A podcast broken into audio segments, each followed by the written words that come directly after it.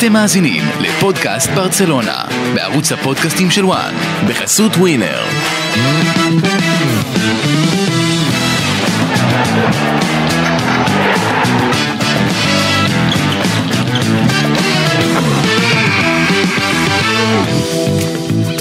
פודקאסט ברצלונה, פרק 83-3 נגד גרנדה, לא פרק 83-3, פרק 83 ו-3-3 נגד גרנדה, שהגיע אחרי ה-3-1 מול אלווס, וה-5-3 מול ויה ריאל, וה-4-2 בהפסד לבלבאו, וה-4-2 בניצחון על בטיס, וה-4-1 נגד ריאל מדריד. בקיצור, רכבת הרים שלא נגמרת עבור אה, אוהדי ברצלונה, איתכם באוזניים שניים מהם, נדב בירן וישי יעקובסון, גם אנוכי אורי רייך כאן, מה נשמע חברים? בסדר גמור, כיף להיות. פה. כן, בסדר גמור. זה- כן, תשמע, הפעם האחרונה שהייתי פה, מאז הפעם האחרונה שהייתי פה, איבדתי את הכל, ברסה איבדה את הסופר קופה, איבדה את גביע המלך, את האליפות הפסידה... אז שאלה אם עכשיו כשבאת זה ימשיך להידרדר או שנעשה לא, שינוי? עכשיו הם? יעלו, עכשיו הם יעלו קצת. אני מאמין, אני מקווה. נקווה שבאלופות אה, נעשה את העבודה שלנו ושבליגה באמת אה, נתפוס את המקום השני ונרדוף אחרי ג'ירונה. טוב, זה מטרות גבוהות ביחס לאיך שזה היה נראה אתמול. בואו נתחיל עם הכותרות שלכם, ישי. אה, אז ככה, צ'אבי לא רואה 6-6, הוא רואה 5-5. מה הכוונה? במקום להיות עם 6 נקודות משני משחקים נגד אה, גרנדה, הוא מסיים פעם אחת בתיקו 2, פעם, אתמול אה, תיקו 3, ועיבוד נקודות שני מול הקבוצה הזאת, שזה אה, די מתנה אה, לקבל אותה, אבל בסוף אה, צריך גם לדעת לקחת את המתנה והיא לא לקחה. אה, וחבל לי במחזור כזה שגם אתלטיקו מפסידה וגם ז'ירונה מפסידה והייתה אפשרות אה, לצמצם את הפער אז באמת חבל פספוס ענק אתמול. נדב? אה, אני אומר שהכותרת שלי היא שבעצם צ'אבי הרננדז צריך ללמוד מצ'אבי אלונסו. כמה עצוב לאוהדי ברסה אולי להגיד את זה כי צ'אבי אלונסו אגדת ליברפול וריאל מדריד וצ'אבי הוא האגדה שלנו אבל זה מה שנכון נכון הוא צריך לדעתי ללמוד ממנו, לראות אה, ולהפיק לקחים. אה, הייתי מייעץ לו שבאמת אה, יראה איך צ'אבי אלונסו מאמן בלברקוזן עם עונה מטורפת, לא עם כלים יותר מדי משובחים, והוא גורם למכונה שם לעבוד בצורה לא הגיונית. קבוצה שעדיין, היחידה שעדיין לא הפסידה עונה בשום מפעל. והשבוע גם בדיוק שיתקה, אני אגיד את זה ככה, שיתקה את ביירן מינכן, הקבוצה שכל כך אוהבת לתת לנו שלישיות, רביעיות, שמיניות ומה לא, ובחיים שלי לא ראיתי את ביירן מינכן נראית כל כך חסרת אונים, אז אני הייתי מייעץ לצ'אבי באמת ללמוד ממנו. מה זה אומר ברמה הפרקטית, המקצועית? ברמה הפרקטית, אני בדרך כלל לא הייתי מייעץ באמת להעתיק ממאמנים אחרים, או נגיד כמו אה, התלמידים של גוארדיולה, כאילו בהכרח להיות כמו גוארדיולה, כי אי אפשר להיות כמו גוארדיולה, אבל במקרה הזה, שבאמת לברסה אין את הקשר שש האמיתי, הקשר האחורי, ואין להם באמת כנף שמאל טהור אמיתי שיאסוף לך את הקו. אני הייתי חושב על באמת שינוי מערך לכיוון ה-343, כמו שצ'אבי אלונסו החדיר בלברקוזן ועושה עבודה נפלאה שם.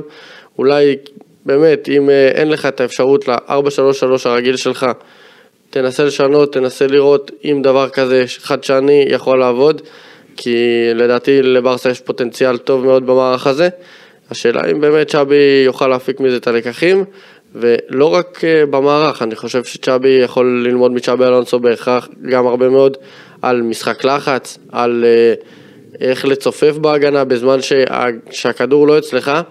ברצלונה פשוט חושבת הרבה פעמים רק התקפה, ואתה רואה, כאילו זה, לא יודע, אני אגיד בתור שר- מישהו שאוהב מאוד פיפא ושחקן טוב בפיפא, זה נראה באינסטרקשנס, למי שמבין, כאילו הוא אומר לכל השחקנים, תעלו למעלה ואל תרדו למטה.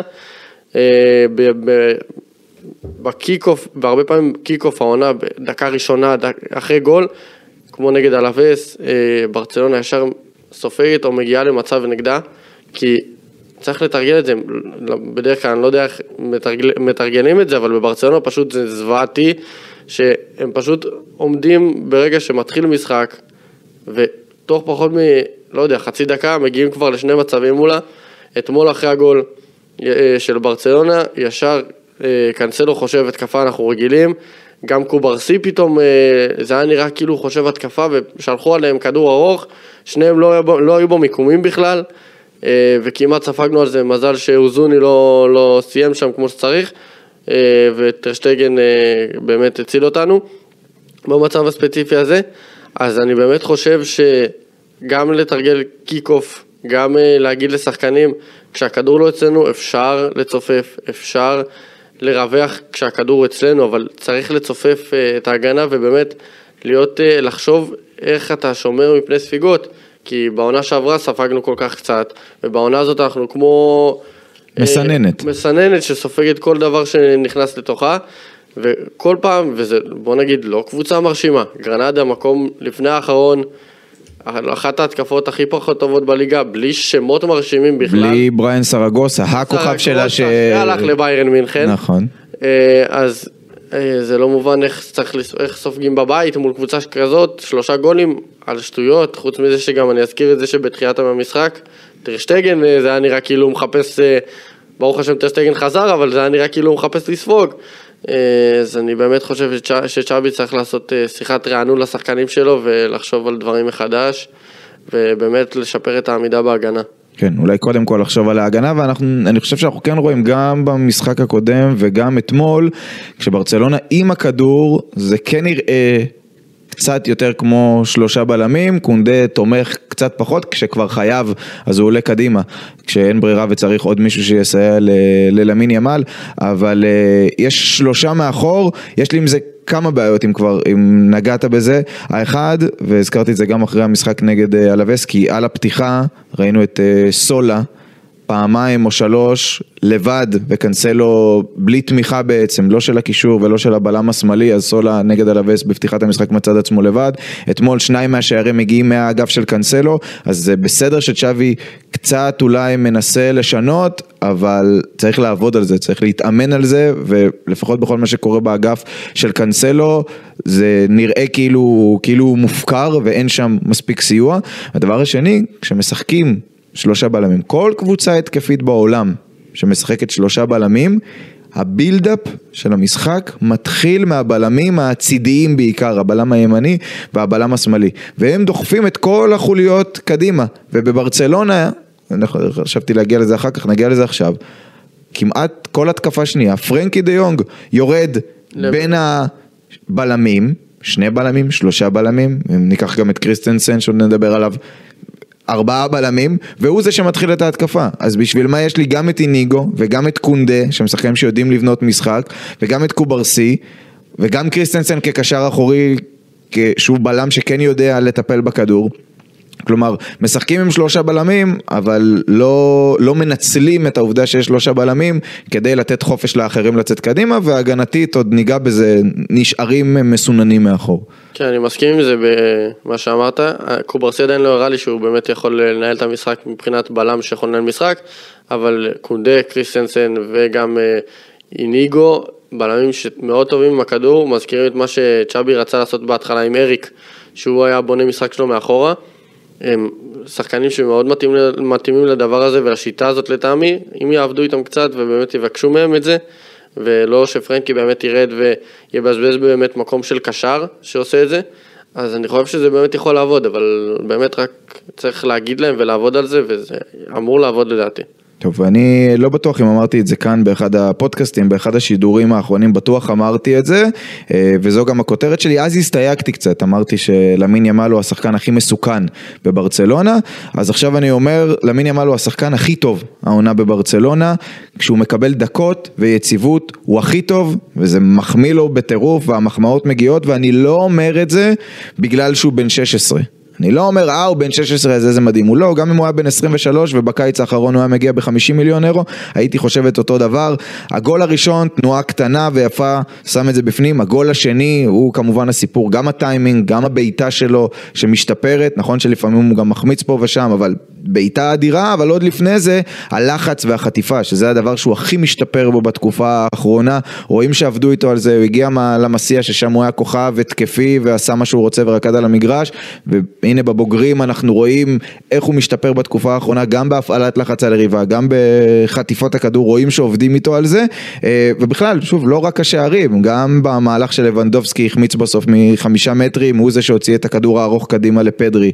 לקראת הסוף הוא שם כדור על הראש של גיו שנגח החוצה. בהתחלה הוא הכניס כדור כמעט מושלם ללבנדובסקי בהתקפה הראשונה. אחלה למין ימל, השחקן הכי טוב היום בברצלונה, ופה הבעיה. פה בדיוק הבעיה, זה סימן רע מאוד לברצלונה, קבוצה שיש לה את לבנדובסקי וגונדואן ופדרי ודיונג והראוכו, זה סימן רע ש... למין ימל הוא השחקן הכי טוב, במקום שהוא ישתלב, ילד בן 16 לאט לאט בתוך קבוצה פורחת, ראיתי הבוקר קריקטורה מקטלוניה של אה, למין ימל מנסה, קורס תחת הלחץ אה, ותחת העומס של להחזיק את הסמל של ברצלונה, אז ברור שזה מוגזם ומוקצן, אבל גם קפץ לי בטיקטוק השבוע איזה קטע מפודקאסט קודם, לפני כמה חודשים, שאמרתי שאין לברצלונה אף שחקן שאתה יכול לתת לו את הכדור עם פלר ושפתאום יהיה איזה רחש בקהל, שיאמינו שהנה משהו יכול לקרות, אה, אז אה, בזמנו למין לא קיבל יותר מדי קרדיט, עכשיו הוא מקבל את הקרדיט כי רפיניה נפצע, והוא לדעתי מספק את התוצאות, ואני מקווה שהתוכניות הפיזיות גם שבונים לו בברצלונה ישמרו עליו בריא, אבל מסביב, ובעיקר בעיקר משחק ההגנה, זה פשוט לא מספיק טוב, אני זוכר שכשמסי היה אז תמיד אמרתי, אה, זה מסי נגד ההגנה של ברצלונה כל משחק.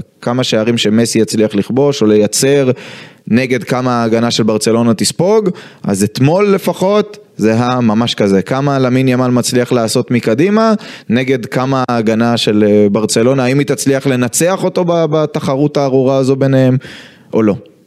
למין ימל, ישי? שחקן מעולה, אני מסכים עם מה ששניכם אמרתם, וזה מרגיש שבאמת בברסה עובדים באימונים רק איתו. אה, הקבוצה, משחק הלחץ כמו שאמרתם, לא טוב, הבילדאפ לא טוב.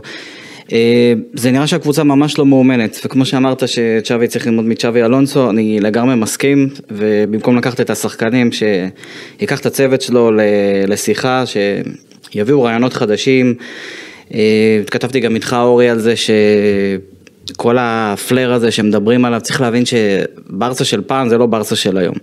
צריך לעשות תיאום ציפיות, אי אפשר אה, להגיד אנחנו ברסה הולכים לכל התארים, שאנחנו משחקים עם חבורה של ילדים בני 16-17, זה לא, אה, זה לא עובד. כל הרכש גם, זה שמביאים שחקנים בחינם, זה אחלה לה, מבחינה כלכלית, אבל זה לא השחקנים הנכונים, או שגם אם הם נכונים, אז משחקים איתם לא נכון. כלומר, אתמול פדרי, שהוא עושה משחק, אה, שמו אותו באגף השמאלי. זה הרגיש לי, הביא לי וייבים של אה, קוטיניו, ימי קוטיניו העליזים. אה, שגם כן היה צריך לשחק חופשי, אבל בגלל מסי אז הוא מצא את עצמו באגף השמאלי. ו- וככה אפשר להביא תוצאות, אה, בטח לא בליגה המקומית, ושלא נדבר על, על אירופה. בפרק הקודם שאלת אותי מה, מה היחסים מול נפולי, ואמרתי לך 50-50 דאז, אבל זה יכול להשתנות. כמו שברסה משחקת בשבועיים האחרונים ונפולי קצת מתעוררת, זה, זה ירד משמעותית ל-20-30 אחוז אה, אה, לעבור. אם ההגנה תמשיך לשחק כמו שהיא משחקת, אה, כבר אצחליה ואוסימן, מספיק שניהם, הם יכולים לעשות את העבודה ולהדיח את ברסה, וגם אם איכשהו יקרה נס אני קורא לזה, וכן ברסה תעבור, אני לא רואה אותה עושה משהו בשלב הבא יותר מדי, זה מאוד מאוד מדאיג.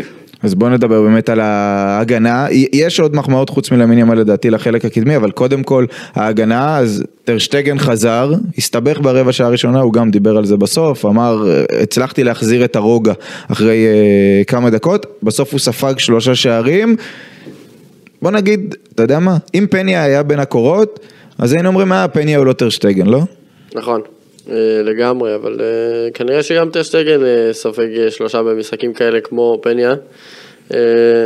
אבל אני מאמין שככל שהזמן יעבור והוא ייכנס לעניינים, המצב של טרשטגן באמת ישתפר, נראה פחות טעויות, נראה יותר את ההצלות שהיינו רואים וגם ראינו במשחק הזה שהוא הציל, ונחזור לטרשטגן שאנחנו אוהבים, אבל אני באמת רוצה לדבר, אם כבר התחלנו על משחק ההגנה, על ה... באמת, אני לא אגיד, אני אגיד, הפקרות, הפקרות של ברסה בהגנה, חוץ מהקטע הזה שבאמת אמרתי שלא מצופפים ובאמת מרשים לכל שחקן שרוצה להיכנס איפה שהוא רוצה ורק הם מתחילים לחשוב, הקבוצות היריבות, על, ל, ל, ליצור מצב, ליצור, רק מתחילים לחשוב וכבר הם ברחבה שלנו והם מאיימים על השאר. אה, אז קודם כל, באמת, צריך לא לפחד אה, לצופף כשהכדור לא אצלך. דבר שני, אני חושב ש...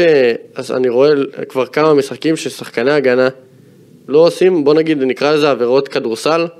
לא, עבירות, עבירת טקטית. עבירת גבי, עבירת גבי, אני אקרא לזה ככה, כי בוא נגיד אה, בגול של אה, אלווס במשחק הקודם, ישר אחרי הגול של ברצלונה,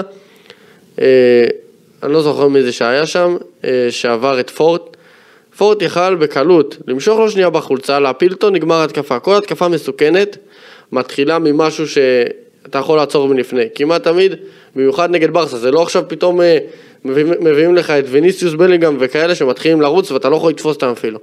אתה, באמת, זה פשוט נראה שהם נותנים לשחקנים לעבור, כאילו הכל בסדר. אתה יכול שנייה לחשוב על לעשות עבירה, לעצור את המשחק. במשחקים האחרונים הכרטיסים הצהובים של ברסה זה על התעצבנויות של צ'אבי ועל זה ששחקנים מתעצבנים משריקות של, של השופט. לא מעבירות, לא מכלום. ברצלונה צריכה לחשוב על זה שזה אפשרי.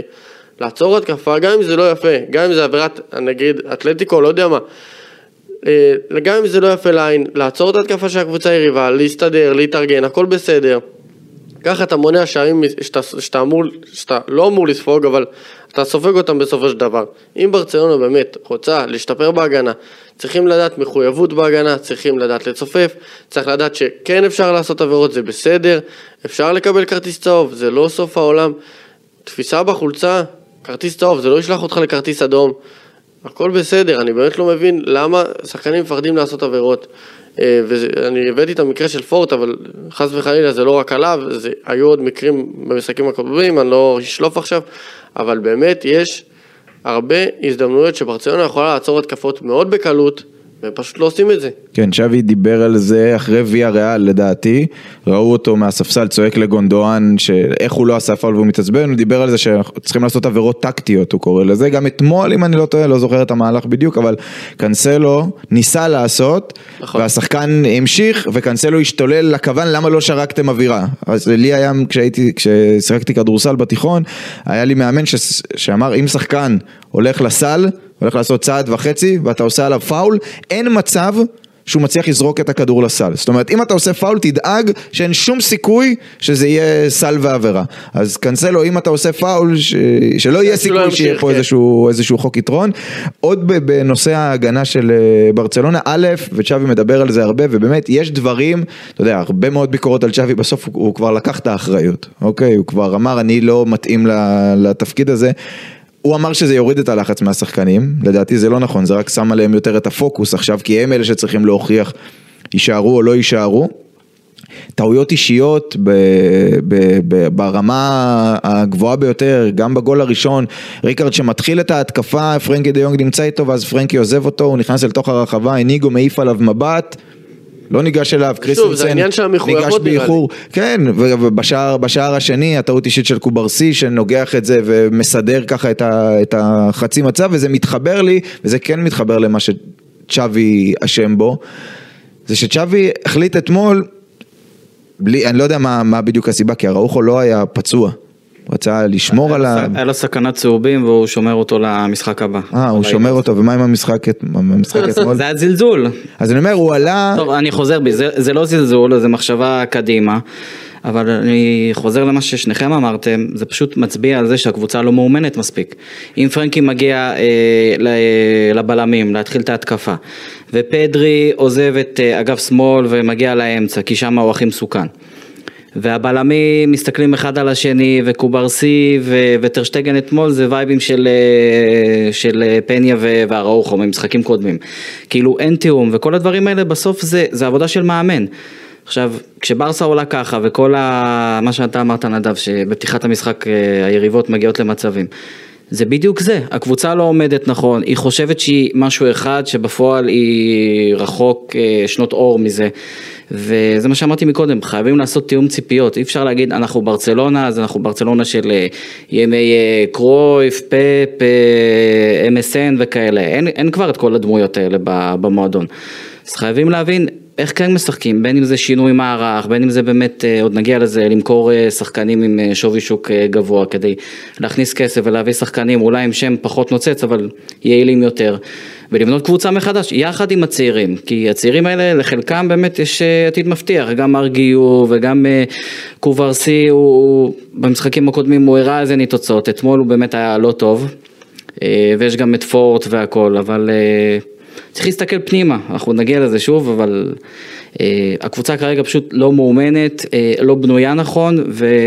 ואי אפשר להסתיר את התוצאות, הרי זה, זה, זאת הבנייה של המועדון, אין מה לעשות. אז אני, שוב, צ'אבי אתמול בהחלטה הזו ללכת עם, עם קוברסי ואיניגו פשוט לקח הימור גדול מדי בתקופה שהקבוצה שלו, נכון שהיא ספגה רק שער אחד מול הלווס, אבל גם הלווס הייתה קרובה לכבוש יותר משער אחד, להוריד את, ה, את הראוכו ולשים את קוברסי עם איניגו, אמרת מילה נכונה, אמרת תיאום, אין ביניהם תיאום, הם ועוד עם טרשטגן שאף פעם לא שיחק. ההגנה הזאת לא שיחקה ביחד, כולל השוער ביחד זה איתם? כל משחק ככה אגב, הרביעייה כן, זה- האחורית והשוער אף פעם לא שיחקו ביחד. זו מחשבה לא נכונה אה, לעשות את זה נגד גרנדה אמנם, זה נראה מאוד קל כי גרנדה מקום לפני האחרון. שוב, אה, דיברו על זה הרבה בשידור, הם עשו את השחור שלנו בשנים האחרונות, אנחנו הרבה פעמים מאבדים נגדם נקודות, וחוץ מזה צריך לחשוב על זה שג'ירונה איבדה נקודות במחזור הזה, הפסידה, אתלטיקו הפסידה. אתה יכלת גם לברוח קצת לאתלטיקו וגם לצמצם את הפער מג'ירונה לשלוש. אז אתה יכלת באמת לעשות פה מחזור מטורף מבחינתך, אמנם האליפות ברחה כנראה, וגם לדעתי ברחה עוד לפני זה, אבל, בטוח. אבל כאילו באמת על המקום השני, ולפחות על הבריחה מהמקום הר- הרביעי-חמישי, אתה יכלת לעשות במחזור הזה שחמט, אם היית באמת שינויים ממש קטנים והכל היה משתפר לטובה, אבל שוב, אה, לשים באמת את הראוכו בספסל במשחק הזה, אה, שהקבוצה גם, מבחינת תוצ- תוצאות לפחות, היה נראה שהם כבר עם שני ניצחונות רצופים, אולי אפשר לתת פה איזה ריצה, אבל שוב, גם זה נק- נקטע מהר מאוד, אה, וראינו שזה לא יצטרך לעבוד, ואני מקווה שזה ישתפר. דווקא לי אין בעיה שהראוכו היה לספסל. אם מסתכלים על ענייני צהובים, זה בסדר, אבל באמת לא לפתוח את המשחק באטרף לאור התוצאות של היריבות בצמרת. אה, שוב, זה גם משהו שהוא על צ'אבי, אין מה לעשות. זה, כמו שהקבוצה נראית, זה, זה אחריות נטו של צ'אבי והצוות שלו. אין מה לעשות. אם יש אה, אילוצים כאלה ואחרים של אה, חישובים על צהובים ועומס וכאלה, זה בסדר. אז במקום קוברסי, אז היה יכול קונדל לשחק בלם. יחד עם מיניגו ולתת לפורט להיות מגן או משהו כזה, אבל זה באמת היה too much כי היריבה סך הכל סוג של הייתה בהזמנה שאפשר, נכון. שאפשר לוותר על הראוכו. גם אם הראוכו לא, לא בטוח שהיינו נראים יותר טוב, אבל, אבל אם שומרים אותו לבלאידוס נגד צלטה אז, אז אני יכול לקבל את זה, אבל כל השאר זה אני- בעיה. אני, אני אגיד לך למה אני מתקשה לקבל את זה, כי לברצלונה יש בעיה אחת ענקית העונה וזו ההגנה שלה. נכון? זה, אי אפשר, דווקא התקפית, תכף נדבר על זה. מתחיל להסתדר, זה מתחיל- דווקא.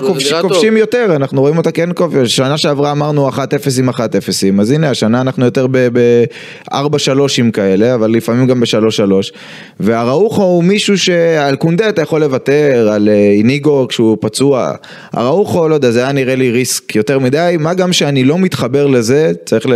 מישהו צריך ל... ל... להגיד את זה מה שנקרא.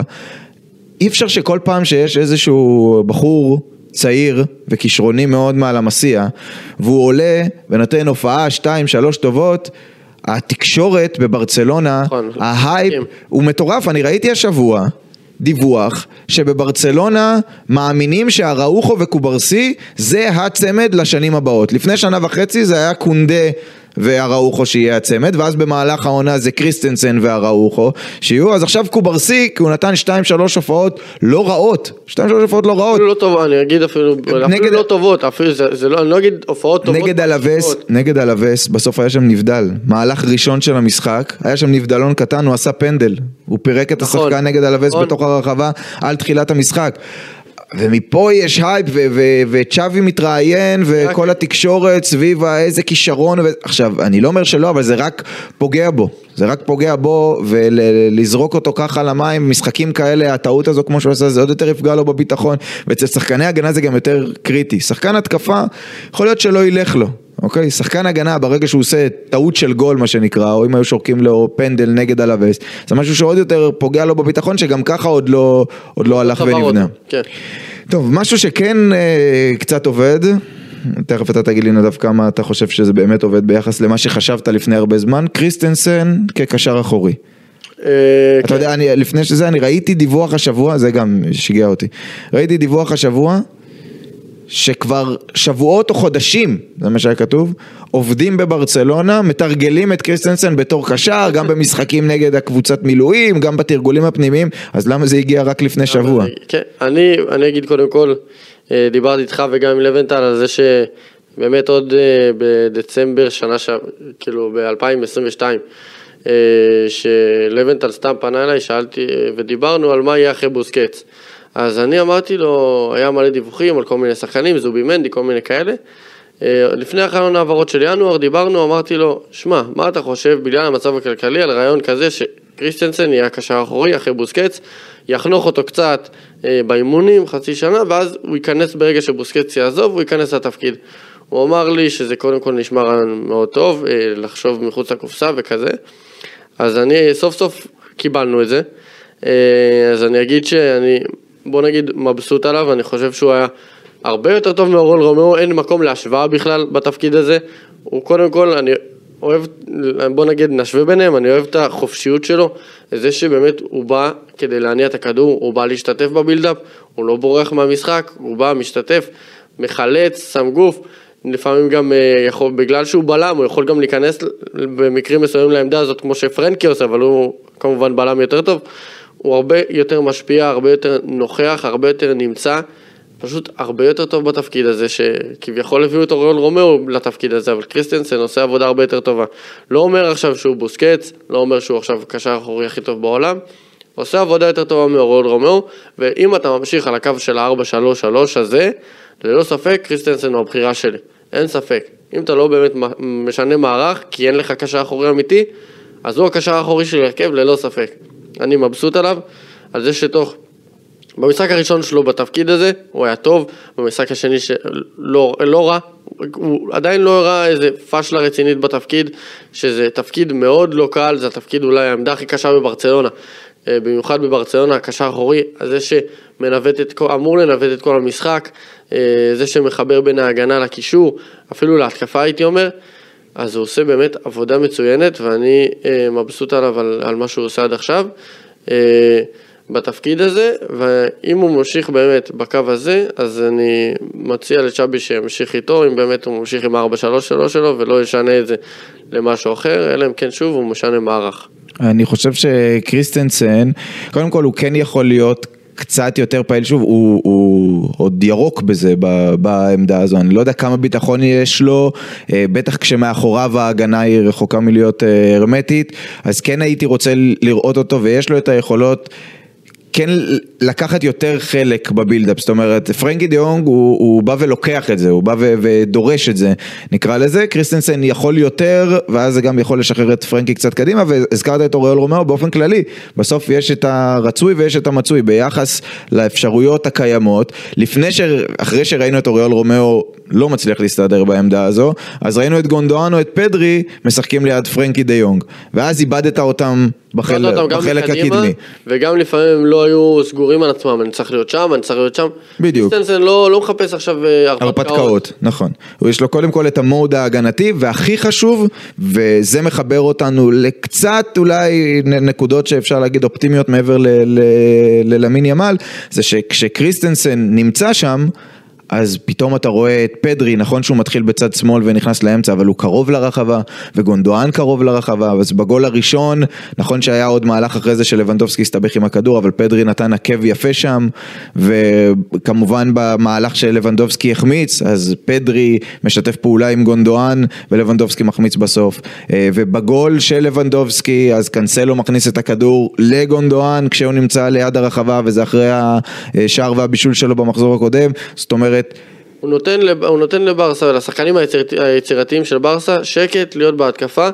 אחרי זה כמובן הוא, הוא יצא ואז אה, באמת ראית את כל הבלאגן מתחיל. ברור שגם ספגנו עוד לפני שהוא יצא, אבל לא שר כאילו שהיה בהכרח עליו, אבל שברגע שהוא יצא, כל התקפה, חצי, חצי רבע התקפה של גרנדה פתאום נהיית מסוכנת וזה הרגיש כאילו כל השחקנים חושבים שיש בוסקץ מאחורה שיאללה, תלכו קדימה, בוסקץ יחפה, אבל לא היה כזה דבר אה, אתמול במחצית השנייה, ואז כל פעם שברצלונה רצתה והשחקנים היצירתיים חשבו יאללה בוא נעלה להתקפה אדרבה, אז פתאום אתה ראית מהר מאוד שגרנאדה יוצאת להתקפה מנגד, וכל פעם מצליחה לכבוש אה, בכל רגע שהיא רק רוצה. אם אני אסגור את יאן קריסטנסן, זה מעניין, אני לא חושב שזה יקרה. העונה, ואנחנו עוד נדבר על, על למה, אה, אם קריסטנסן הוא טוב בתור שש, ליד עוד קשר, מעניין אם מתישהו ינסו אותו פשוט בתור שש, במקום המחליף באמת של בוסקץ, ולא הקשר ליד פרנקי דה יונג. ואז אולי נראה אפילו משהו יותר התקפי, אבל אני לא בטוח שברסה בכלל צריכה לחשוב על המשהו היותר התקפי, אלא לחשוב על המשהו היותר אה, הגנתי ואיך לא לספוג, כי התקפית היא כן כובשת, ואני רוצה לשאול אותך ישי, מי שכבש אתמול, לבנדובסקי, אה, הביאו אותו כדי שמכל חצי מצב יעשה גול, וזה נראה שהוא צריך שלושה מצבים כדי לעשות גול. אם לא שישה, תשעה. אה, שמתי לב במשחקים האחרונים של לבנדובסקי, הרבה יותר מסוכן כשהוא יוצא החוצה מהרחבה. הוא גם ניסה אתמול לבשל, אני חושב, שלוש או ארבע פעמים עם, עם העקב. וזה, פה זה החוכמה שלו והניסיון שלו, אני חושב שבתיבת החמש ובתוך, או נגיד עד נקודת ה-11, הוא, הוא כבר פחות אפקטיבי ברוב המשחקים, אנחנו רואים גם את ההחמצות שלו והכל, וגם את, ה, את המסירת רוחב בתחילת המשחק שהוא לא הגיע של, של למין ימל, ודווקא הגול שלו זה כשהוא יצא החוצה ובעט, אז שגם בפרק הקודם שהייתי אמרתי את זה שהוא צריך לשחק יותר רחוק, כאילו לצאת מהרחבה ולהשתתף ב, אה, בבניית משחק. אה, ולא רק לחכות ולסיים את זה, כי זה... גם הגיל עושה את שלו, רואים בבירור שהחדות היא כבר אה, לא אותו דבר, אה, והוא חייב להתמיד בזה יותר ולא, ולא רק לחכות לכדורים לדעתי. כן, הגול, חיסרון ענק. הגול שהוא כבש קצת משכיח את ההחמצה, אבל ההחמצה היא החמצה, מעבר לזה שהיא החמצה ענקית. ענקית. זה החמצה שאתה רואה בשכונה. הטיימינג, כאילו, הטיימינג זה, אתה יודע, אתה עושה 2-0, אתה מוריד את גרנדה כמעט לקרשים, ובמקום זה מהצד השני מקבלים את האחת-אחת. זה היה מדהים. אה, פדרי. כן, ראינו התקפת מעבר פתאום מברצלונה, משהו שבאמת לא ראינו איך שלושת. רבעי שער פנוי לגמרי, והוא בועט בדיוק איפה שהבלם נמצא. ואז גנדואן, איך הוא נתן לו את הפס רוחב, איזה יופי, שבאמת, עד שראינו התקפה של ברצלונה, התקפה אמיתית, כאילו באמת. פרגון יפה כמו של פעם. באתי לצעוק, ההתקפה הכי יפה של ברסה העונה, ואז הוא החמיץ. גונדואן לגמרי יכול לסיים את זה לבד, והוא לגמרי, מבין לא, שלבנדובסקי צריך את הגולים יותר לא, ממנו. לדעתי הוא עושה דבר נכון, אבל במסירה זה היה באמת דבר יותר בטוח, הוא לא, לא ידע שפתאום אה, יצילו את זה מהקו. אה, יחסית סגרו לו גם את הזווית, אני חושב שהוא עם הראיית משחק שלו, עם הפס הזה, עשה עבודה נהדרת, ורק היה צריך לדחוף את זה ישר. כן, זה מעניין כמה ויטור רוקר עכשיו שהוא יחזור מה שהיה, כמה באמת הוא ישחק עם לבנדובסקי, או לפעמים במקום לבנדובסקי, אה, כי ראינו שהיחס המרה שלו מבחינת מצבים, הוא, הוא יודע לשים את אני המצבים. בתור התחלה הייתי רוצה לראות אותו עם לבנדובסקי, גם במיוחד שאין לנו באמת כנף שמאל אמיתי, אה, אז אולי לראות אותו, איך הוא באמת משחק, אם ישימו אותו בצד שמאל, לא יודע אם בהכרח בתפקיד של פליקס ופרן זה מה שמתאים בתכלס, לפי מה שנראה, כי הוא גם באמת חלוץ, הוא גם נכנס לאמצע, השאלה אם מה עדיף לו, האם להיות באמת על הכנף ועם הכדור להיכנס, לשער, להיכנס למרכז, או שתוך כדי תנועה להיכנס למרכז ולהגיע לאיים על השער דרך, כבר באמצע, רק שעמדת המוצא שלו תהיה בשמאל. אה, אז מעניין לראות אותי ביחד עם לבנדובסקי, ואם זה באמת אה, יראה שזה פחות עובד, אז גם הייתי, לא הייתי מתבייש לנסות את זה במקום לבנדובסקי. משחק, לחץ יהיה יותר טוב בוודאות, אה, מהירות, אה, גיוון, באמת יכול לתת לברסה מלא יתרונות. במשחקים מסוימים, שוב, בהתאם ליריבה, כמו שאני אומר הרבה פעמים, ברסה כבר לא ברסה הגדולה, שהיא צריכה, היא כן צריכה להתאים את עצמה ליריבות, וצ'אבי צריך להתחיל להבין מי היריבות, של, מי היריבות שלו ואיך להכין את הקבוצה שלו נגד היריבה הספציפית שמולה הוא מתמודד. ישי, את העונה הזו קצת גורמת לך, אם ככה נעטוף את העונה עד עכשיו, גורמת לך קצת להתגעגע לאחת אפסים, ומה זה, לוקחים אליפות של אחת אפסים, זה לא ברצלונה? תכלס כן, לגמרי כן. אה, לפעמים אתה לא יודע להעריך מה שיש לך ביד עד, ש...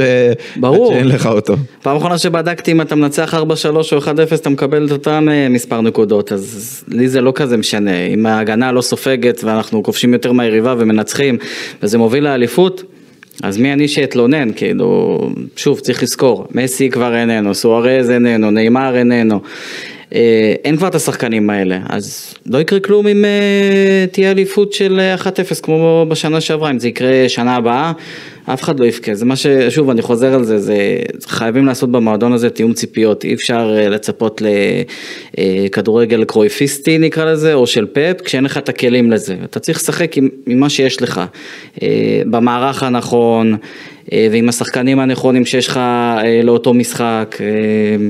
אני בעד שחלוץ יהיה בתוך הרחבה, או פדרי שיהיה במרכז המגרש ולא באגף שמאל. כי ככה בעצם הקבוצה דורכת אחד לשנייה, השחקנים מתבטלים, רחוקים מהשער, לא עושים את מה שהם יודעים. ואז קשה מאוד לנצח, אפילו את המקום לפני האחרון בליגה. ועכשיו, המלפפוניאדה. טוב, עד אה, לסיום העונה תלווה אותנו סאגת המאמן הבא של אה, ברצלונה, אנחנו לא נצלול פה כל שבוע לכל האפשרויות, ננסה ככה להתמקד מדי פעם בשמות הבולטים והריאליים שעולים אה, בתקשורת, והפעם נדב uh, האנזי פליק, בן ה-58, גרמני כמו שלפורטה אוהב לפי הדיווחים, השם שלו עולה משתי סיבות, האחת, הוא ללא קבוצה מאז שהוא פוטר מנבחרת אה, גרמניה, כך שלא צריך לשלם, לא צריך נגלסמן נניח, זה עוד שם שמוזכר, אבל זה רק אחרי היורו, אולי אמצע יולי, בלי pre season. וכולי, הוא פנוי ויכול להתחיל לעבוד מעכשיו לעכשיו. הסיבה השנייה זה שעושה רושם שהוא ממש ממש רוצה לאמן את ברצלונה, זה נראה שהשבוע הוא או מקורביו פנו גם לפבריציו רומניו וגם לקריסטיאן פלק, שני כתבי כדורגל בכירים מאוד, והם דאגו שהם יפרסמו שפליק לומד ספרדית, שההצעה מברצלונה תקסום לו מאוד, ואחרי זה גם בספרד הצטרפו ואפילו דיווחו שהוא בוחן מועמדים לעמדת עוזר המאמן, פליק כבר בוחן מועמדים לעמדת עוזר המאמן בברצלונה, אם הוא יהיה, כאלה שיודעים לדבר גם ספרדית וגם גרמנית כדי לגשר על פערי שפה אה, אפשריים. נזכיר שפליק, למי שככה לא עקב, התחיל כמאמן חובבים בשנות התשעים, עלה כמה ליגות עם אופנהיים, היה עוזר מאמן בזלצבורג ובנבחרת גרמניה ובביירן, שם הוא ירש את אה, ניקו קובץ', לקח טראבל עם ביירן, כשבדרך הוא רומס 8-2 את אה, ברצלונה, גם זכה בסופרקאפס, עזב. קשה לעלות עם נבחרת גרמניה משלב הבתים במונדיאל האחרון, פוטר אחרי זה, אה, נפגעי אנזי פליק, אה, בעד או נגד הרעיון? אני אגיד את זה ככה. קודם כל אני אשמח לעשות השוואה קצרה בין, בוא נגיד, המאמנים הגרמנים שהוצאו לברסה, כי באמת אה, לפורטה מאוד מתחבר למאמנים הגרמנים. אני אגיד על, נגיד על נגלסמן בקצרה, שהוא מאמן קודם כל מאוד צעיר, קשוח, יש לו דרישות מאוד גבוהות מהקבוצה שלו.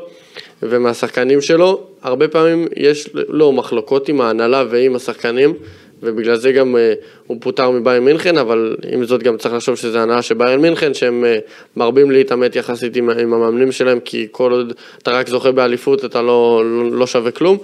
אה, אז נגלסמן בעיניי הוא פחות מתאים לא, לאופציה של ברצלונה, אני לא הייתי מביא אותו. לגבי עוד מאמן גרמני, קלופ, שאני חושב שהוא כיום המאמן השני הכי טוב בעולם אחרי פפ. אה, דיברנו על זה שהסיכוי שהוא יגיע מאוד נמוך, אה, קודם כל הוא רוצה לצאת באמת להפסקה, אבל אם הוא פתאום אומר אני רוצה להגיע לברצלונה איכשהו, זה מאמן שאני לא אגיד לו לא, ואני אקבל אותו בברכה כמובן, ורק אה, אגיד תודות על זה שהוא יגיע, וזה יהיה לפרויקט של הרבה שנים. ועכשיו נגיע ונדבר על אנזי פליק, שאני חושב שהוא אני לא יודע אם באמת הוא מה ש... אני לא, אני לא הייתי רוצה שהוא יבוא, אבל, אבל עם זאת, אני כן הייתי רוצה שהוא יהיה אחד מהמועמדים.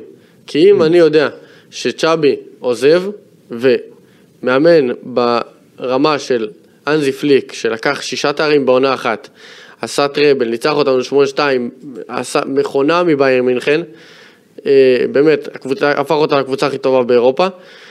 אם מאמן כזה, שהוא בלי קבוצה, לא מועמד, בעיניי זה בושה, אבל אה, שוב, אני, לטעם אישי ותחושת בטן, הייתי מעדיף לראות, כמו שאמרתי, את סקלוני או דזרבי, אבל לדעתי פליק הוא המועמד השלישי שלי, אז אם בסופו של דבר הוא יגיע, אז uh, לדעתי, קודם כל אני אכבד, אתמוך ויאהב את ההחלטה.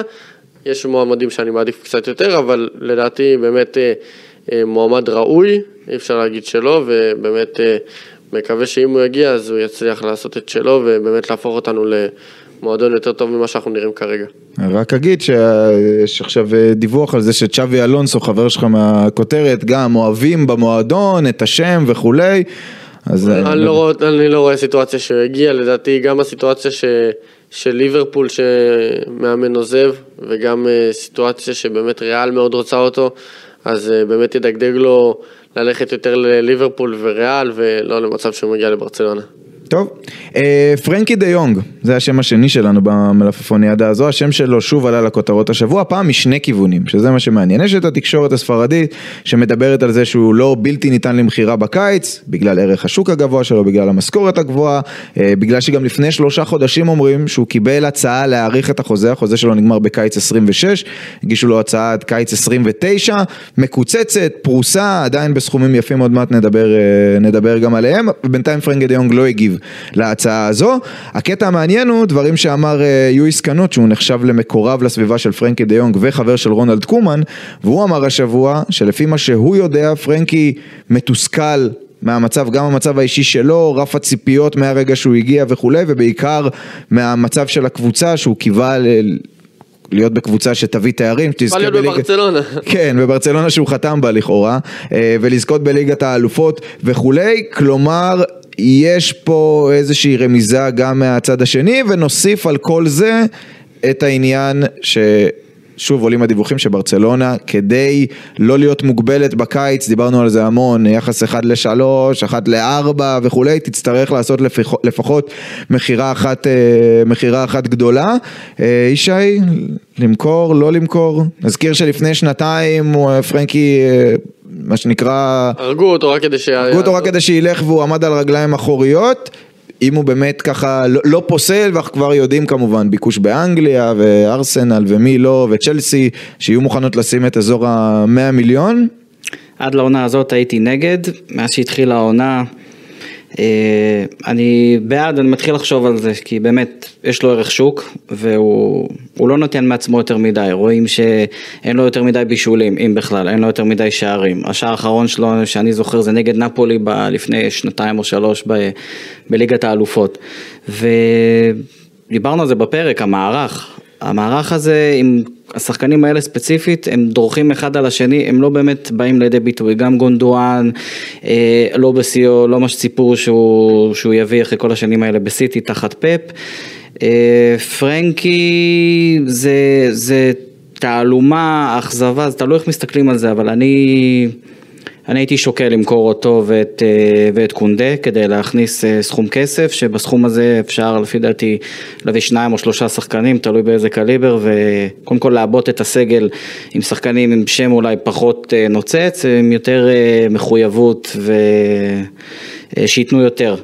אה, למועדון, לפי דעתי זה, זה, זה מה שצריך, הגיע הזמן באמת אה, לשנות, רואים עכשיו הרבה צעירים, והביאו את גונדואן שהוא, אה, שהוא כבר ותיק, אומנם הוא לא לקראת סוף הקריירה, אבל הוא עוד יכול לתרום, שוב, תלוי במערך, ופרנקי אני לא רואה אותו איפה הוא, איפה הוא משתלב, כי שש לא ייתנו לו לשחק, למרות שלפי דעתי הוא יכול להיות שם טוב.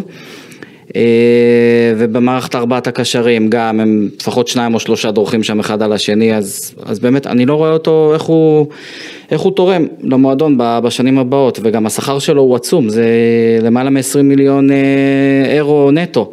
שהוא מרוויח, ואם הכסף הזה ייחסך, אז אפשר לשלם לשחקנים אחרים שייתנו תפוקה אפילו קצת יותר טובה ממנו. כן, אה, אני רק אגיד, קודם כל על גונדואן, אני לא חושב ש... שוב, כמו שדיברנו עליו, אני חושב שהוא באמת אה, אי אפשר להגיד שהוא לא טוב העונה, הוא באמת אולי השחקן הכי טוב אחרי, אפס, זה מוזר, אחרי דיונג, אבל שוב, באמת דיונג לא, הוא פחות שחקן החלטי ותכלסי שבאמת תורם לשערים. אני אתמול דיברתי עם בן דוד שלי, הוא שאל אותי, פרנקי דיונג, אתה מוכר? לא מוכר. אמרתי לו, לא מוכר. ואז הוא אומר לי, מציעים לך 150 מיליון, אתה מוכר או לא מוכר? ואז אני פתאום חושב, ואני אומר לו, וואלה, מוכר. הוא אומר לי 100 מיליון. וואלה, אם, אם באמת יעשו את מה שאני חושב שצריך לעשות עם המאה מיליון האלה, אני מוכר. אני חושב שפרנקי דיונג מגביל את ברצלונה גם ב... עם ה... בגלל המערך שמתאים, בגלל פרנקי דיונג בעצם משחקים עם שני קשרים מאחורה ולא עם, אה, בוא נגיד עם גנדואן ופדרי ביחד מקדימה, ששניהם ביחד מקדימה, אני אוהב אותם מאוד, אני חושב שהם ביחד ליד לבנדובסקי, זה ים יצירתיות ביחד עם למין בצד אחד, ואם אפילו ויטורו כצד שני, זה יכול להיות אימא'לה ואבא'לה, אני אגיד את זה ככה, אבל באמת, אה, בגלל פרנקי דיונג נשארים עם הקשר האחורי הזה ליד הקשר האחורי, האחורי באמת, ופרנקי הוא בעצם, אני פתאום חשבתי על זה, נגיד, אתה מוכר עכשיו את פרנקי ב-100, 120, לא יודע, אתה מוכר אותו, זהו, עלה פרנקי, עדיין נשאר לך את פדרי, גונדואן, פרמין, גבי, שיחזור, כולם יכולים למלא את המקום הזה בצורה מצוינת. אני אביא עם הכסף הזה או את זובמנדי או את קימיך, שיהיה באמת הקשר שש האמיתי של ברצלונה בהתאם למה שאני חושב שברצלונה צריכה. לא, הם לא בהכרח קשרי שש מדהימים, אבל בתור הקשר שש לברצלונה, הם לדעתי שני השחקנים שצריכים, אחד מהם צריך להגיע. בשמונה גונדואן, או גבי כשהוא יחזור, או משהו כזה. בעשר, פדרי, ויש לך שלישיית קישור מצוינת, אה, שיכולה ללחוץ, שיכולה לרוץ, שיכולה באמת אה, לעשות, גם לעזור ולייצר ולאיים על השאר, כי אני חושב שפרנקי, דיברנו על זה מקודם, הוא בעצם משחק בעמדה של שמונה, אבל הוא בעצם דופק את זה, כי בדרך כלל קשר שהוא קשר שמונה, או שיש לו את הבאמת, קרוס נגיד, יש לו מסירות מדהימות ואיומים מרחוק. יש לך מלא שחקני שמונה שהם טובים כמו, כמו גונדואן וקסיה נגיד שהיה בברצלונה אבל הוא עשה את זה במילאן שמצטרפים מעולה בקו שני שעושים תנועה אה, ומצטרפים להתקפה ומאיימים על השער. פרנקי לא מאיים על השער, פרנקי לא עושה תנועות, פרנקי לא בועט מרחוק, פרנקי בקושי מבשל כי הוא אוהב לתת את אולי את הפס לפס, את האוקי אסיסט כאילו, והוא לא באמת אה, עוזר לך בתרומה לשערים והוא תופס עמדה של שחקן יצירתי. הוא באמת, ואז בעצם הוא פוגע בקבוצה, זה שהוא השחקן הכי טוב של ברסה העונה, כנראה שאין שאלה ביחד עם אה, גונדואן וביחד שניהם נגיד, ואולי למין שעכשיו מתחיל, אז סבבה, אבל זה שהוא פוגע בקבוצה, זה כמו שהמערך ארבעת הקשרים שדיברנו אז, הוא מאוד תרם לארבעת הקשרים. הם כולם נראו מצוין, אבל בסוף למה שהקבוצה הייתה צריכה, זה לא היה טוב. אז אם עכשיו אתה מציע לי 100 מיליון או 100 פלוס, ואני באמת יכול להיות זה שאחראי על מה יעשו עם הכסף הזה, אז אני מוכר ומביא או את זובימנדי או את קימיך לעמדת הקשר האחורי, ומשאיר את שאר הכסף לעוד כסף שאני מביא לכנף שמאל אמיתי, או למגן שמאל, או משהו כזה, שבאמת אה, אפשר אה, לשפר את הקבוצה למשך הזמן.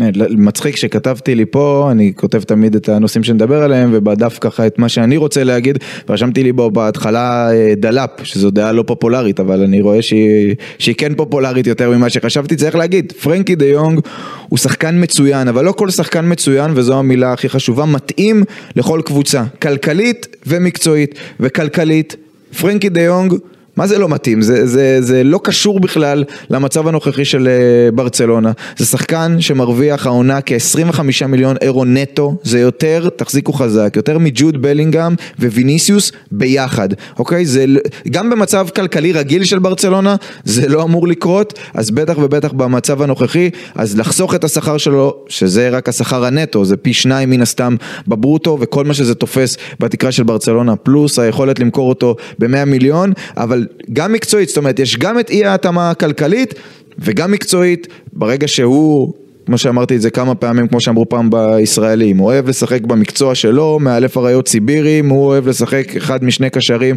בדאבל פיבוט, זה מערך שלא מתאים לברצלונה, זה אולי היה מתאים לברצלונה אם היה לה איזה MSN מקדימה, שלישייה שנותנת שערים ובישולים בלי סוף, ואז אתה יכול, כמו שנדב אמר, לוותר על עוד קשר יצירתי, אז לא, היא צריכה קודם כל את הקשר האחורי, שהיא גם ייצב את ההגנה, גם יחלץ וכולי, הזכרת את השמות, מזכירים גם זה שם שנדבר עליו אולי בפעם אחרת, על אה, אוננה אה, מאברטון שהוא בסגנון אחר. אני אגיד שלדעתי הוא, הוא לא מתאים, אני חושב שהוא שחקן מאוד דינמי ובאמת אה, שהוא שחקן, הוא שחקן טוב, צעיר, בן 22, דינמי, אבל עוצמתי, יש לו כוחות, אבל הוא מזכיר נראה לי את קסיה, הוא פחות שייך, לדעתי הוא התקשה מאוד בברצלונה במשחק.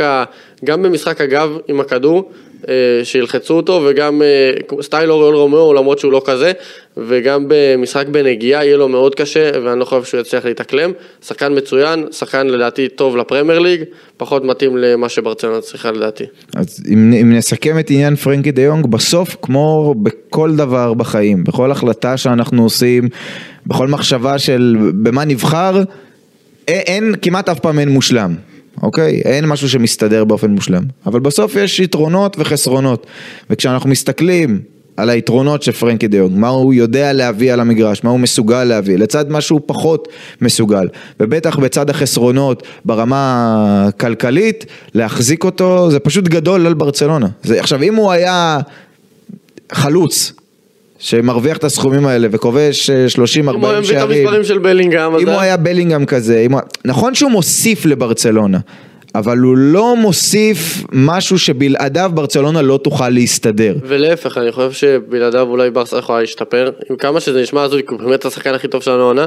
כמו שאמרת, אם היא תשתמש נכון בכסף כמו, הזה. כמו שג'ירונה, הנה ג'ירונה. אז שוב, אי אפשר להשוות בין הקבוצות, אבל ג'ירונה נפטרה מהחלוץ הכי טוב שלה, הקשר הכי טוב שלה, אה, בעונה אחת, והם הפכו לקבוצה טובה יותר, כי הם פשוט עשו עם הכסף הזה דברים שיותר מתאימים למה שהם צריכים לשחק. ואז הקבוצה הפכה להיות קבוצה באמת, וקבוצה באמת הרבה יותר איכותית וברמה יותר גבוהה, אין מה לעשות. זה לא משנה, אולי אם יהיה שחקן הכי איכותי, אם פתאום השחקן הכי איכותי השתנה, כל עוד הקבוצה באמת כקבוצה נראית יותר טוב ועובדת יותר נכון. טוב, נראה לאן אה, תלך פרשת פרנקי דיונג, והאם אנחנו שוב בדרך לקיץ כזה סביב אה, פרנקי ומה יהיה איתו. אה, נסתכל קדימה, העתיד הקרוב יותר, יום שבת, שבע וחצי, אצטדיון הבלאידוס, ברצלונה מתארחת אצל סלטה ויגו של רפה בניטס, שנמצאת רק שלוש נקודות מהקו האדום, לא שזה משנה משהו, גרנדה מתחת לקו האדום, ראינו. סלטה הפסידה לחטאפה אתמול, אחרי שהיא כבר חזרה מ-2-0 ל-2-2.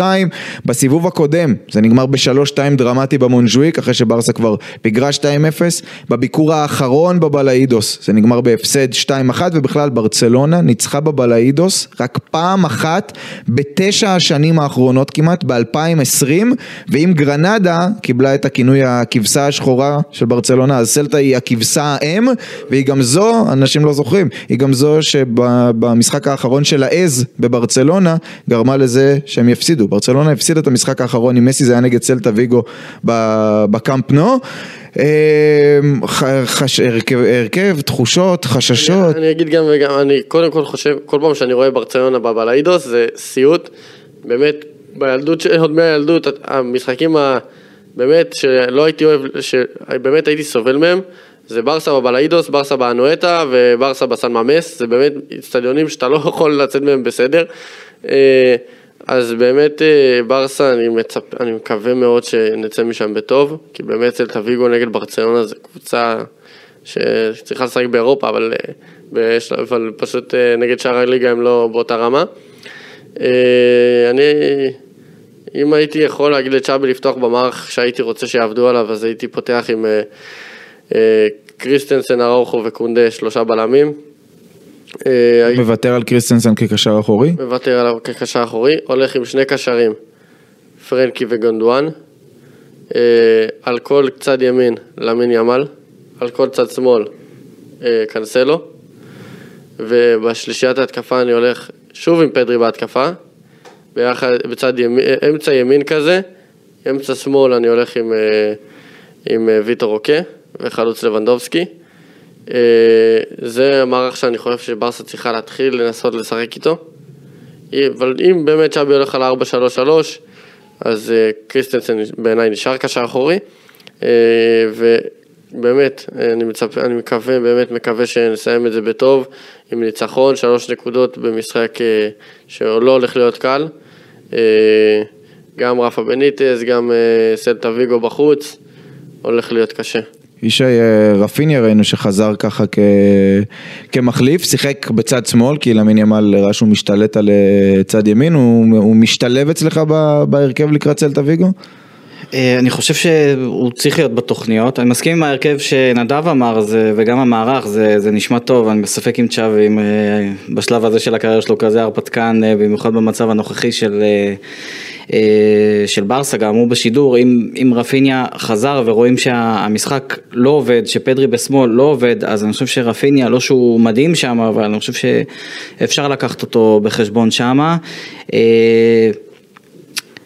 קנסלו מבחינתי זה תעלומה, כי אני חושב שעדיין יש לו את הכאבים בברך מאז התיקול הזה, רואים גם שהוא חבוש בברך, נכון אתמול הוא בישל גול, אבל הוא, הוא גם משחק סוג של בצורה מופקרת כזאת, כמו, כמו כל המועד, כמו כל הקבוצה, הכוונה, אני לא, אני לא מאשים אותו בלבד חס וחלילה, אני חושב שאולי צריך כן לחשוב לשחק קצת יותר זהיר בהתחלה, בגלל שזה מגרש קשה והכל, ואולי לשים אותו על הספסל ולעלות עם אה, רפיניה, אה, פורט בהגנה או משהו כזה, צריך, כמו שאמרתי מקודם, צ'אבי צריך להתחיל לחשוב מחוץ לקופסה, משהו אחר, לא לתת לישר פרנקי, קנסלו, טרשטגן, אה, לבנדובסקי, אתם בהרכב, ומה שחסר לו אז אוקיי, אני אדחוף לשם את זה, ו... ופה ושם, זה מאוד מאוד מאוד קשה, אני חושב שבאמת צריך לשחק זהיר, כי משחק יפה לעין, אני בספק אם יהיה מצד ברסה, אז עדיף לשחק, לנסות לשחק יעיל ו- ולגרד משם אה, ניצחון, גם אם זה 1-0 או 3-2 כמו בסיבוב הקודם, אבל העיקר לצאת עם שלוש נקודות, שזה קצת ייתן בוסט של ביטחון. אה, כי כרגע, כמו שאני רואה את זה, המצב של הקבוצה, אי אפשר גם לשחק יפה וגם, אה, וגם לנצח. זה ניצחונות מאוד מאוד קשים, צריך להקיז דם, ו- ואין ברירה. זה יישמע קצת מצחיק, אבל המשחק תלוי, איך הוא יתפתח לדעתי תלוי לא מעט דווקא בסלטה ויגו. באיך היא תבוא לשחק, מול חטאפה, שידרתי אותה אתמול, היא באה זהיר, שיחקה עם שלושה בלמים זה אין בעיה, אבל ליד לארסן, החלוץ שנמצא בעונה מצוינת, שיחקו דלטורה האמריקאי ומינגסה. מינגסה שהתחיל בלם בברצלונה ואז שיחק מגן ימני, הוא שיחק חלק מהשלישייה הקדמית, זה היה נראה על הפנים, ואז בהמשך גם אספס סופסל, משחק שני רצוף, ואז נכנס יאגו אספס להרכב, והיה מצוין, ונכנס אה, אג'נדה, שהוא ארגנטינאי, מעניין שהם קנו אותו, הביאו אותו מהליגה בארגנטינה במהלך ינואר, הוא גם כבש מול חטאפה, אם סלטה תבוא עם שלושה בלמים, לא כדי להתבנקר דווקא, אלא כדי לנסות להכות את ההגנה לדעתי של, שתביגו של צריכה לבוא ברצלונה. וללחוץ את ברצלונה. כן, היא צריכה, אני מסכים, היא צריכה לבוא וללחוץ. תמיד עשתה באידוס נגד ברסה וזה מה שהיא צריכה לעשות. אה, שאלה לי אליך, ג'ונתן במבה חוזר או לא? אני לא בטוח, אני לא ראיתי אותו במשוערים, מה שנקרא, עוד קצת מוקדם בתחילת השבוע הזה. ועוד משהו שאני אגיד על קאנסלו, זה בסדר לדעתי להפנות אליו את האשמה עם כמה שאני אוהב אותו. אה, באמת הוא שחקן עם כמה, עם כל היתרונות ההתקפיות שיש לו, זה ידוע שמבחינה הגנתית הוא מפקיר קצת ההגנה, בגלל זה, זה הבאתי את הרעיון של השלושה בהגנה, שבו הוא בעצם מגן תוקף, וזו העמדה שלו, והוא באמת יכול כביכול להשאיר אה, את האגף אה, יותר פנוי מבחינה הגנתית, אבל בכל זאת, כאילו שיהיה ממושמע, אבל שיוכל אה, להרגיש בנוח לעלות להתקפה, ומי שיגבה אותו מאחורה. בגלל זה גם אחת הסיבות של השלושה בהגנה, כי באמת קאנסלו עולה יותר מדי בשביל, זה מוזר להגיד את זה, אבל עולה, עולה יותר מדי בשביל שחקן אה, של קו ארבע. אין, אין, לו ממש, אין לו ממש ברירה, כי ברגע שלמשל מישהו כמו פדרי משחק את כנף שמאל ונכנס כל הזמן לאמצע, באמת- אין לך באמת אז- קו, אז הוא חייב בדיוק. לייצר את זה. בגלל זה אמרתי שצריך להיות שלושה בהגנה, ונגיד בקו שפדרי, אני שם אותו נגיד בצד ימין, אז למין שם, ואז למין הוא באמת על כל הקו, ויש לך שחקן קו אמיתי.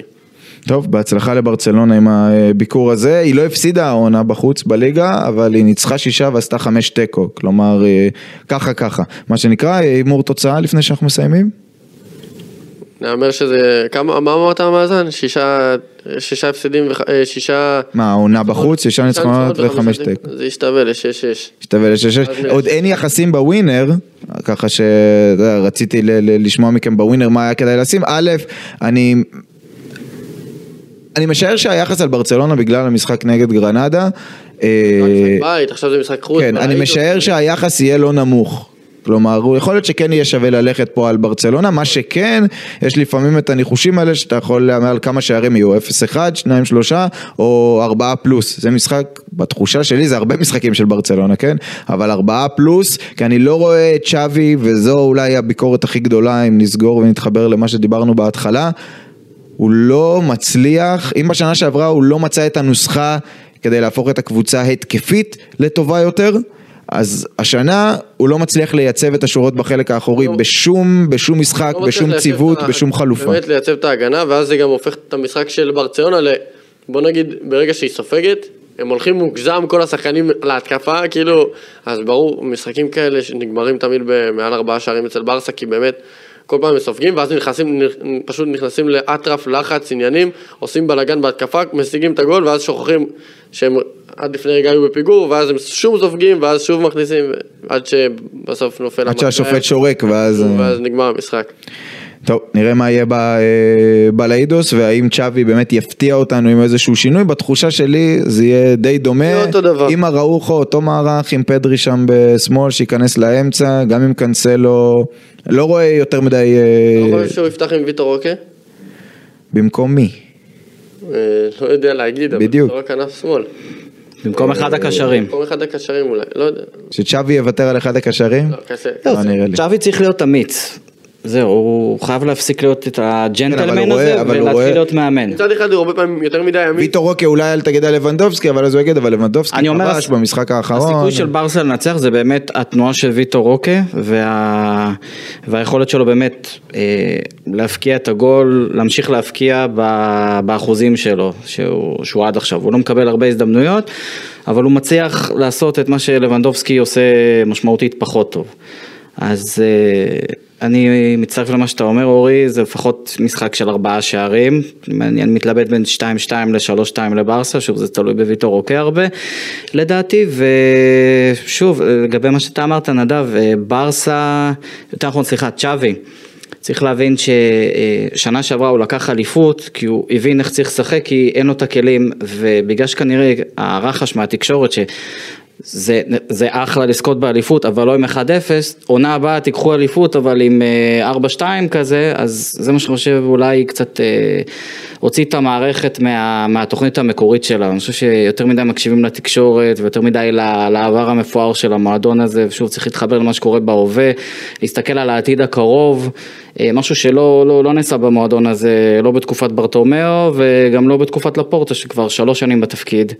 אה, דיברנו, הזכרנו את בוסקץ במהלך הפרק הזה, איך לא הייתה תוכנית לה- להביא מישהו אה, שירש אותו, בין אם זה מתוך הלמסייה או, או מבחוץ, רק מדברים על מועמדים ובפועל אין כסף להביא אף אחד. אותו דבר זה איך הקבוצה צריכה לשחק בשנים האלה אה, של אה, פוסט עידן מסי וכל זה, ועד שלא יהיה שם באמת אה, תכנון מחדש ובאמת הבנה עמוקה ונכונה של המצב הכלכלי והכל, זה שמדברים על סופר ליג מצד אחד ואולי השקעה מדובאי או סעודיה או קטר, זה אחלה, אבל בפועל אין את זה, אז בואו בינתיים תתעסקו עם מה שיש, ואם באמת יגיע עוד כסף מסופר ליג או מה שזה לא יהיה, אז יהיה אפשר. לחשב מסלול מחדש, אבל תסתכלו קודם כל על מה שיש לכם ו... ותבנו קבוצה לפי זה. רק ככה אני חושב ברצלונה יכולה לחזור באמת להיות קבוצה התקפית וקונטנדרית על האליפות, לא בטוח שהיא תיקח, רוב הסיכויים שלא, אבל אה, לפחות תשחק יותר טוב. טוב, עם הנאום הזה אנחנו אה, נסיים. נדב, ישי, תודה רבה אה, לשניכם. תודה. תודה אה, לכם שהאזנתם, בתקווה לימים מקצועיים מוצלחים יותר. אנחנו נשתמע בפרק הבא. ביי ביי.